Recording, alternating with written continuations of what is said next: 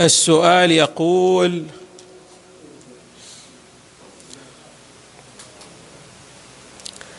ما هي المستحبات الواردة عن أئمتنا صلوات الله وسلامه عليهم أجمعين؟ لمن زار قبرا لقريب أو بعيد؟ نعم هناك مستحبات وردت عن الأئمة صلوات الله وسلامه عليهم أجمعين. ينبغي لمن ذهب إلى المقبرة وهناك يعني الكثير من المؤمنين يقوم بزيارة المقابر خصوصا في عصر يوم الخميس. زيارة القبور طبعا من المستحبات زيارة قبور المؤمنين من المستحبات. بل هناك رواية عن الأئمة عليهم السلام لعلها عن الإمام الرضا عليه السلام. من لم يستطع أن يزور قبورنا فليزر قبور موالينا. يعني أن يزور قبور المحبين لأهل البيت يكتب الله له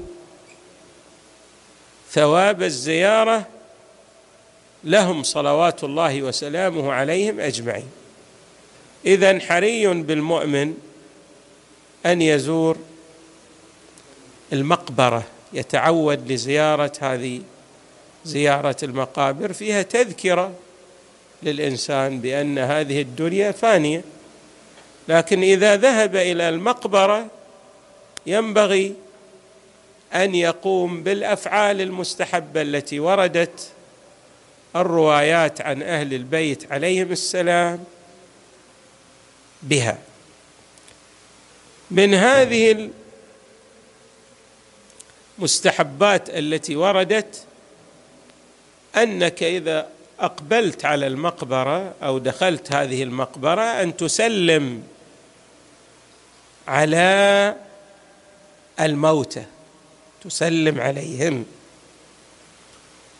وقد وردت الكيفية بالتسليم على هذا النحو.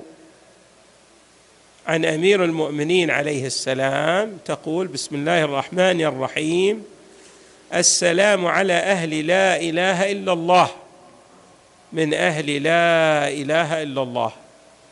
يا أهل لا إله إلا الله. بحق لا إله إلا الله كيف وجدتم قول لا إله إلا الله؟ من لا إله إلا الله يا لا إله إلا الله بحق لا إله إلا الله اغفر لمن قال لا إله إلا الله. واحشرنا في زمرة من قال لا إله إلا الله محمد رسول الله صلى الله عليه وآله الطاهرين. اذا هذا التسليم كله تهليل. تسلم عليهم وأنت تذكر كلمة التوحيد. وما أدراك ما لهذه الكلمة من عظمة. من قال لا إله إلا الله مخلصا دخل الجنة.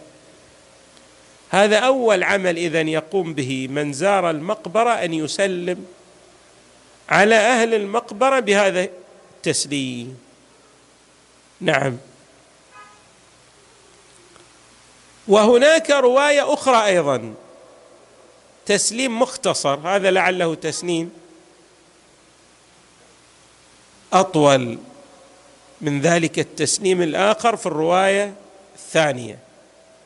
الرواية الثانية عن الإمام الصادق عليه السلام عندما سئل كيف نسلم على أهل الديار من المؤمنين يعني على أهل القبور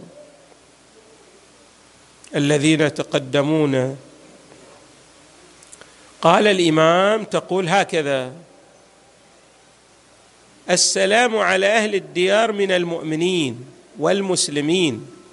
أنتم لنا فرط ونحن إن شاء الله بكم لاحقون. وهذه أيضا تبين مطلب جد هام وهو أننا سنصير إلى المصير الذي صرتم إليه وبالتالي فيها تذكرة وموعظة للإنسان. أنه سيلحق بهؤلاء المؤمنين طال الزمن أم قصر. اذا العمل الأول إما أن نسلم بالتسليم الطويل أو التسليم هذا القصير الوارد عن إمامنا الصادق عليه السلام. العمل الثاني نعم الدعاء. هناك أدعية تقرأ. الدعاء طبعا مخ العبادة. ودائما ينبغي أن ندعو الله ليل نهار. صباح مساء ضارعين إلى الله لأهمية الدعاء في حياة المؤمن. قل ما يعبأ بكم ربي لولا دعاؤكم. كيف أو ما هي الأدعية التي تقرأ عندما ندخل المقبرة. الرواية عن الإمام الحسين عليه السلام من دخل المقابر فقال اللهم رب الأرواح الفانية. اللهم رب الأرواح الفانية والأجساد البالية والعظام النخرة التي خرجت من الدنيا وهي بك مؤمنة. أدخل عليها منك روحا وسلاما. من سلم من دعا بهذا الدعاء وسلم بهذا التسليم كتب الله له من لدن آدم إلى أن تقوم الساعة حسنات. انظروا إلى هذا الثواب العظيم والفضل الجسيم. مع أنك تقول كلمات مختصرة وقليلة ولكن الله تبارك وتعالى فضله واسع وكرمه ماذا؟ عظيم. أيضا يستحب أن نقرأ هذا الدعاء. ندعو الله هكذا. نقول اللهم جافي الأرض عن جنوبهم ولقهم منك رضوانا وأسكن إليهم من رحمتك ما تصل به وحدتهم وتؤنس به وحشتهم. إنك على كل شيء قدير. اذا هذا دعاء جد هام نقرأه في المقابر. دعاء أيضا ورد عن إمامنا الباقر عليه السلام نقول اللهم إذا زرنا قبرا ووقفنا عنده أو جلسنا إليه نقول هكذا. نخاطب صاحب القبر. اللهم ارحم غربته وصل وحدته. وإذا كانت امرأة نقول اللهم ارحم غربتها وصل وحدتها. يعني نأتي بالضمائر على وفق من ندعو الله له. وآنس وحشته وآمن روعته. وأسكن إليه من رحمتك ما يستغني به عن رحمة من سواك وألحقه بمن كان يتوالاه أو يتولاه نعم. هذا العمل من المستحبات. أيضا من المستحبات رش القبر رش الماء على القبر وقد ورد إلى أربعين يوما بل في بعض الروايات لعله نعم إلى أربعين شهرا. يعني إلى ما يقرب ثلاث سنوات ونصف كذا. إنسان يستحب له أن يرش القبر. نعم.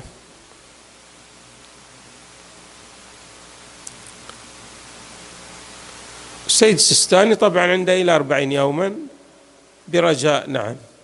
إلى أربعين يوما رجاء تأتي به مو بعنوان الاستحباب. نعم. من المستحبات المؤكدة وتو توا وردت أو مرت علينا نعم. وفاة الصديقة الزهراء عليها السلام.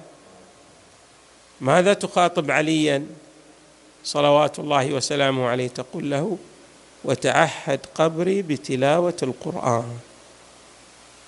اذا من المستحبات نستكشف من هذا النص الوارد عن الصديقه الزهراء استحباب تعاهد القبر بتلاوة القرآن. هذا نص وارد. نعم. هناك طبعا سور ورد التأكيد عليها بخصوصها مثل أن نقرأ عند القبر سورة ياسين. هذه رواية عن المصطفى صلى الله عليه وآله من دخل المقابر فقرأ سورة ياسين خفف الله عنهم يومئذ يعني عن هؤلاء عن أصحاب القبور وكان له بعدد ما فيها حسنات. بعدد ما يوجد من قبور لك حسنات. هذه المقبرة مثلا فيها آلاف القبور لك آلاف الحسنات. مثلا لو دخلت مقبرة الغري فيها ماذا؟ ملايين. لك بعدد هذه الملايين حسنات إذا قرأت ياسين. طبعا ياسين من السور التي ينبغي للمؤمن أن يحافظ على تلاوتها لما لها من الثواب العظيم. عند الله تبارك وتعالى. أيضا وفيها أسرار ياسين. فيها أسرار عظيمة جدا. يعني لمن قرأها سيحصل على خيرات وبركات لا حد لها ولا حصر. أيضا من الرواية من الآيات أو من السور التي أكد عليها في الروايات قراءة سورة التوحيد قل هو الله أحد. وهذه أيضا سورة التوحيد سورة عظيمة جدا. يستحب للإنسان إذا آوى إلى فراشه أيضا أن يقرأها ثلاث مرات فكأنما ختم القرآن. ولكن أيضا يستحب عندما يمر على مقبرة أو يجلس عند قبر أن يقرأها أحد عشر مرة. نعم. ويهب أجر. يقول اللهم أعطي ثواب قراءتي لهذا الميت أو لهؤلاء الأموات. الأثر الذي يحصل إليه في الرواية الله تبارك وتعالى يعطيه من الأجر بعدد هؤلاء الأموات الذين في المقبرة. أيضا آية الكرسي أن تقرأ عند القبر وفي المقبرة. تقرأ آية الكرسي وتجعل ثواب القراءة مثل ما قرأنا مثلا ماذا؟ سورة التوحيد. نهدي ثواب القراءة بعد الانتهاء إلى الميت أو إلى الموتى كذلك أيضا الأمر في آية الكرسي. من قرأها أدخله الله تعالى. نعم. من قرأها نعم وجعل ثواب قراءتها لأهل القبور أدخله الله أدخلها الله تعالى قبر كل كل ميت وخلق الله من كل حرف ملكا يسبح له إلى يوم القيامة. يعني أدخل الله ثواب تلك القراءة إلى قبر كل ميت. وخلق ملكا يسبح وجعل ماذا؟ لهذا القارئ آية الكرسي. ثوابا مستمرا إلى يوم القيامة. انظروا إلى الفضل الإلهي العظيم. نعم. أيضا ورد أن تقرأ مع سورة الفاتحة تقرأ الفلق والناس وسورة التوحيد. وتقرأ أيضا إنا أنزلناه في ليلة القدر سبع مرات في الرواية. يعني من قام بهذا العمل من قرأ إنا أنزلناه في ليلة القدر عند قبر مؤمن سبع مرات بعث الله إليه ملكا يعبد الله عند قبره ويكتب للميت ثواب ما يعمل ذلك الملك. كأنه أنت تسوي له صدقة جارية. يقوم هذا الملك يعبد الله وثواب عبادة هذا الملك إلى ذلك الميت. فإذا بعثه الله من قبره لم يمر على هول من أهوال القيامة إلا صرفه الله عنه بذلك الملك حتى يدخله الله به الجنة. نعم. وقلنا نعم يقرأ مع سورة القدر شنو؟ المعوذتين وسورة الفاتحة. وقل هو الله أحد. كل هذا ما من السور التي أكدت عليها الروايات بل سمتها الروايات بالمنجية يعني التي تنجي من قرئت له. وأيضا ينجو بها القارئ بفضل الله تبارك وتعالى لأن الله لا يعطي الفضل فقط لمن عمل له بل يضاعف من الأجر والثواب لمن قام بذلك العمل. هذه السورة هي سورة الملك. تقرأ. تبارك الذي بيده الملك وهو على كل شيء قدير. إلى آخر السورة. وأيضا تهدي ثواب هذه القراءة إلى ذلك القبر الذي تزوره. أو إلى الجميع. والإنسان إذا عمم الله تبارك وتعالى يعطيه ثواب الجميع. يعني أنت تذهب إلى زيارة قبر والدك أو والدتك أو صديقك أو أحد أرحامك ولكن لا تخصص. حاول أن تعمم تقول له وللمؤمنين والمؤمنات أجمعين كي تحصل على ثواب على هذا الثواب الجزيل الذي ذكر في الروايات. ومن الأعمال الهامة التي دائما نحن نؤكد عليها الإكثار من الصلاة على محمد وآل محمد.